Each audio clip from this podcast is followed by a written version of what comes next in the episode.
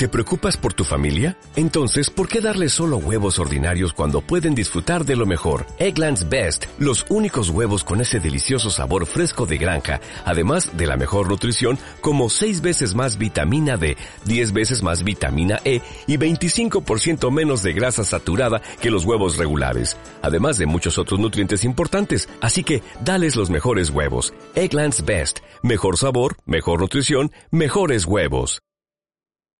Parte 27. Página 249. Las categorías. Primo Teodoro, vigía de la familia, puso alerta a todos. Dos automóviles se habían detenido a la entrada del pueblo, como si sus ocupantes preguntaran algo en la forzada aduana de la cantina del Escuela Esquinado. Daniel, Luisa, Rocío y Diego se agruparon inconscientemente. Solo Daniel se dio cuenta de ello. Tía Cecilia, tía Petra, Prima Rosa y los demás se agruparon, también con instintivo impulso, con sentido innato de castas. Las dos viejas parecían deseosas de pasar inadvertidas, de esconderse, de ocultar como una enfermedad su parentesco con aquel difunto y aquella familia del doctor Fárfola. Daniel sintió pena y vergüenza. Pena por aquella pobre gente que tenía conciencia de una humildad y de su desgracia. Vergüenza por él, que no había sido capaz de resistir el tirón afectivo que le había hecho sentirse más solidario con Luisa y Diego que con tía Cecilia y tía Petra. Pero ya no tenía remedio. Las dos mitades habían sido separadas por el cuchillo frío de la realidad. La presencia de aquellos coches y de aquellos amigos y camaradas de Madrid le cegaba para todo, como el faro de un automóvil ciega en mitad de la noche a la liebre asustada en plena carretera. Luisa recorrió la casa con una mirada para asegurarse de que todo seguía en el mismo orden que ella había señalado. En esta requisa tropezó su mirada con la de prima Rosa, y la pobre fregona bajó la suya, avergonzada de una serie de cosas que Luisa no podía entender. Diego y Rocío quedaron en el pasillo, mientras Daniel y Luisa se adelantaron a la puerta de la calle a recibir a los que llegaban. Los dos automóviles se habían detenido uno detrás de otro y ya estaban sus ocupantes saltando a tierra. Entre ellos un sacerdote, Monseñor Ternate, canónigo penitenciario de la sede madrileña, antiguo amigo de Daniel, de cuando los dos hacían la guerra, uno de teniente médico, otro de capellán castrense. Los demás, profesores universitarios, médicos famosos y el decano de la facultad, que había sido quien recibiera el telegrama de Diego y comunicara la triste noticia a los demás.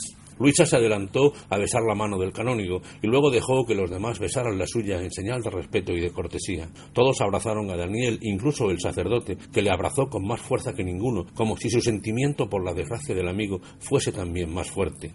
Los dos conductores, gorra en mano, se adelantaron luego hasta Daniel y le estrecharon la mano respetuosos y solemnes como dos muñecos mecánicos. La gente miraba el espectáculo con cierta curiosidad. Los fárfolas se sentían partícipes de aquellos honores. Entonces, más que nunca, se enorgullecieron de ser parientes del doctor Fárfola. Entró Daniel delante para señalar el camino. La gente se puso respetuosamente en pie y se apretó contra la pared para dejar paso a los que llegaban. Aquella gente humilde tenía los ojos bajos, como avergonzada de estar allí. Parecían decir con el pensamiento Perdónanos, Daniel, que seamos tan pobres y estemos aquí estorbando. En la habitación mortuoria, tía Cecilia y tía Petra estaban de pie a cada lado del ataúd de abuelo Juan. Ni Daniel ni Luisa hicieron intención de declarar allí estas son mis tías, hermanas de mi padre. Por el contrario, entraron a la habitación y nadie habría podido averiguar por gesto alguno de ellos que aquellas dos ancianas humildes fueran otra cosa que sirvientas antiguas, vecinas pobres o mujeres contratadas para velar al muerto. Monseñor Ternate rezó ante el cadáver en medio de un silencio impresionante. Durante el rezo, Luisa estuvo pensando en su plan para distribuir a aquellos señores de manera que pudiesen lavarse siquiera las manos antes del entierro. Los contó y los catalogó mentalmente, y cuando el sacerdote acabó el rezo ya tenía ella dispuesto lo que había de hacerse. Diego y Rocío serían los encargados de acompañar a aquellos señores. Solo Monseñor Ternate se negó a dejar la casa de abuelo Juan y a separarse siquiera fuese por un rato del lado de Daniel Fárfola. Luego se lo llevaría a don Cosme. Tía Felisa y abuelo Leopoldo llegarían en el tren.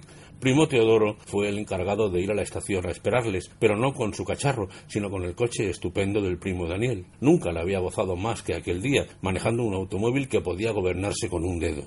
Rocío había pedido, casi exigido, que tía Felisa y abuelo Leopoldo fuesen a su casa, con previa autorización de don Miguel, que había delegado en su nieta el gobierno en aquella ocasión ¿Qué le parece si fuésemos a la estación a esperar al abuelo y a la tía Felisa? ¿Solos? Solos no, con el primo Teodoro. En último caso, podemos llevar también a una pareja de la Guardia Civil. Es que a lo mejor mi abuelo. Tu abuelo no dice nada. Es que, vamos y no seas presumida. Si estás deseando. El presumido lo eres tú.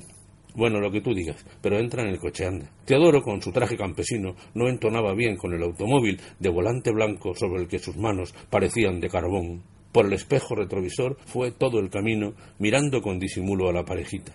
Pajarillos pelones, iba pensando. Y eso pensaba todavía cuando llegó el tren. Lo de pajarillos pelones estaba relacionado con una vieja historia de amor de primo Teodoro. Estuvo enamorado una vez, pero fracasó ruidosamente, y la mujer a quien él había soñado enamorar le dijo una tarde a solas, cuando todo parecía propicio a la confidencia y al amor Pero ¿a dónde vamos eh, nosotros, Teodoro, si somos dos pajarillos pelones? Y el idilio se fue enfriando, y a poco llegó el otoño, y la sangre de Teodoro se apaciguó, y el tiempo no fue ya propicio a la ronda y al cortejo, y el enamorado fue convenciéndose de que sentado en el café se estaba mejor que al aire libre. Pero aquello de los pajarillos pelones tenía su gracia. ¿Qué te pasa, tío Teodoro? ¿Cómo que qué me pasa? Nada, nada, y te estás riendo solo. Anda ya, que sí, Diego y Rocío se rieron a carcajadas de su cara de asombro y de su rubor al verse sorprendido haciendo el tonto. Se ríe como si su abuelo no estuviera todavía de cuerpo presente, pensó Teodoro. Pero otro pensamiento le vino a los labios y se le hizo palabra sin poderlo remediar. A este le importa poco el abuelo, es de otra madera. ¿Ahora habla solo? Sí, ahora hablo solo, pero sé lo que digo. Tía Felisa era muy guapa. Teodoro la saludó torpemente. Recordaba la llegada de los amigos de Daniel y los saludos tan elegantes que habían hecho a Luisa, besándole la punta de los dedos. Pero él no era capaz de hacer aquello y aunque fuera capaz no lo haría. Le parecía ridículo. Abuelo Leopoldo era una especie de don Servando Laguna que había conocido Teodoro. De buena estatura, de mejor empaque, parecía uno de aquellos presidentes antiguos que había retratados en el casino. Saludó cariñosamente a Teodoro y le abrazó con afecto cuando Diego le explicó que se trataba de un primo de Daniel. Nadie preguntó quién era Rocío, pero el abuelo y tía Felisa, después de saludarla, la miraron con disimulo. Ya en el interior del coche, Diego se adelantó a responder antes de que se lo preguntaran. Señalando a la chiquilla, dijo con una sonrisa de conejo: Es Rocío, abuelo. Ah, la nieta de don Miguel, el médico. Mucho gusto, jovencita. Gracias, señor. Después de un largo silencio, abuelo Leopoldo preguntó detalles de la muerte de abuelo Juan y Diego se los dio, mientras tía Felisa entabló conversación con Rocío. ¿Conocía usted a Diego? No, señora, lo he conocido ahora. ¿Su padre sí conocía a don Daniel? Sí, cuando pequeños, y mi abuelo era muy amigo de abuelo Juan y le quería mucho. Con el rabillo del ojo, Diego miraba a Rocío. Tenía el nieto mucha confianza con el abuelo, más que con el padre. Se le acercó para hablarle al oído. ¿Qué te parece, abuelo? ¿Qué me parece que? La nena, muy bonita. Canela, abuelo, canela. El abuelo miró al nieto fijamente y luego le acarició la cabeza. Sin poderlo remediar, ganado por el gesto, Diego echó la frente sobre el pecho del abuelo y mientras el coche corría carretera adelante y pasaba a toda velocidad ante el casi destruido palacio del marqués, abuelo Leopoldo acariciaba con ternura la cara casi imberbe de su nieto Diego Fárfola. Felisa y Rocío iban, en cambio, serias, con cara de circunstancias. Cuando don Cosme se enteró de la llegada de la gente de Madrid, sufrió los efectos propios de los informes tendenciosos. El canónigo se había convertido en boca de sus enlaces en un obispo y los profesores en ministros. Don Cosme alborotó la casa rectoral hasta encontrar la sotana nueva, una sotana que se había puesto tres veces en toda su vida. Todavía abrochándose el cuello, incapaz de tener un poco de calma para arreglarse hasta el final, ya iba calle adelante a casa de abuelo Juan a cumplimentar al supuesto prelado. No se atrevió a entrar dando voces como había entrado siempre. Ahora abuelo Juan estaba muerto. La gente le abrió camino en la acera y todos se levantaron en el pasillo y la cocina cuando le vieron entrar. Luisa había quedado en la habitación mortuoria con tía Cecilia y tía Petra, las tres en silencio, llorosas, ajenas y amarillas. Daniel estaba en el corral con Monseñor Ternat. Los dos sacerdotes se estrecharon la mano, sombrero en mano. Don Cosme se tranquilizó al ver que no había tal obispo. Han venido señores de Madrid, ¿verdad? Sí, el decano de mi facultad y varios compañeros. También ha venido mi suegro y mi cuñada Feliz. ¿Y dónde están? Se arreglan un poco. ¿Dónde? Por ahí, cada uno en una casa distinta. Mi suegro y mi cuñada están en casa de don Miguel. Ah, aquí no hay medios para atenderlos como es debido. A mi mujer le pareció ¡Qué tontería! Daniel se ruborizó como si todo aquello fuese un pecado vergonzoso. Don Cosme entretuvo los minutos violentos apartando con la puntera de un zapato dos piedras menudas. Monseñor contempló mientras tanto con atención exagerada las carantoñas del gallo para una de sus gallinas. La verdad es que. No te justifiques, Daniel, no hay necesidad, pero mejor no me hallo. Sí, es mejor. El gallo por fin alcanzó a la gallina y Monseñor respiró tranquilo. Había temido que el pobre animal resultara burlado en el empeño. Don Cosme acabó por dar un puntapié a la piedrecita.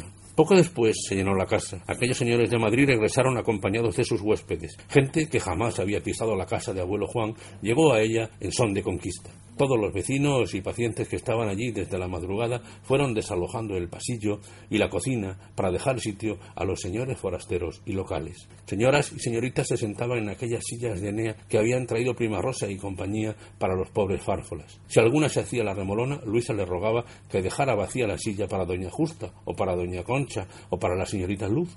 Y la buena mujer se iba al corral. Los hombres se agruparon junto a Daniel.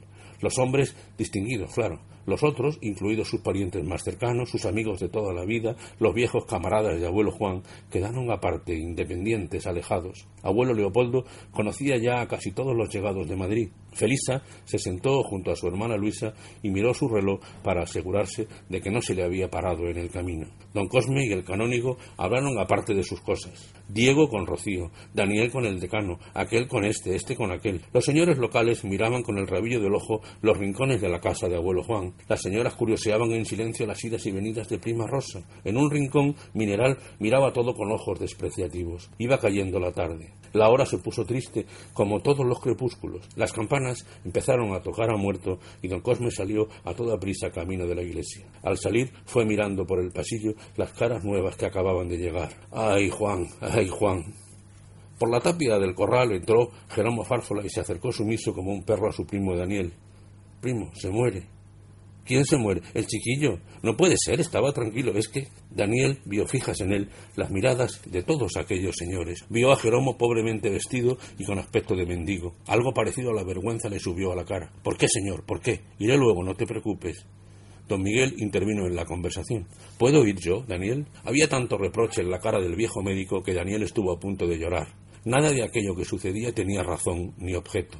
Él no quería hacer de menos a Jeromo ni a nadie. Aquella era su familia y la aceptaba. Pero si su padre iba a enterrarse, ¿cómo podría ir ahora a ver al chiquillo enfermo que había estado visitando al mediodía? Vaya, por favor, puede ser algo grave y urgente. No supe qué decir luego. Todos creyeron que la muerte del padre le había afectado tanto que le tenía nervioso fuera de sí, pero Monseñor sabía que no, que Daniel Fárfola no estaba nervioso por la muerte de su padre, sino por aquella cadena que le imposibilitaba de moverse con libertad. Estás cansado, Daniel. Sí, más cansado de lo que te crees. Miró a todos los presentes. Como un símbolo de su problema interior, vio a simple vista que dentro de su casa se habían separado como el aceite y el agua en un mismo vaso los dos mundos entre los que él andaba a caballo. De su lado, los pobres fárfolas y vecinos pobres de siempre. De otro, los señores pueblerinos que nunca habían sido sus amigos con los amigos buenos de Madrid. Él estaba en medio, a caballo sí, pero Diego estaba del bando feliz, ajeno a otra cosa que no fuera Rocío. Tenía que acabar pronto y marcharse. En lo sucesivo vendría al pueblo una vez cada cinco años, solo, completamente solo y por un día. Su suegro le echó el brazo por encima de los hombros. Daniel recordó en aquel momento el consejo de su padre, de abuelo Juan, el día de su boda. Primero un señor, luego un médico y por último un fárfola. El recuerdo del abuelo Juan le hizo llorar y Daniel Fárfola lloró como un chiquillo sobre los hombros de su suegro. La gente creía que lloraba de pena, pero era llanto de rabia, de desesperación por no poderse liberar de su rastra, como no puede nadie dejarse atrás su sombra, ni sus ojos, ni sus manos, ni sus andares, ni su manera de sonreír. Hay que ser valiente, Daniel. Hago lo que puedo, pero pesa demasiado. Monseñor miró con ternura a su viejo amigo y cogiéndole del brazo se lo llevó aparte y le habló amigo y sacerdote a la vez, sus palabras fueron de paz.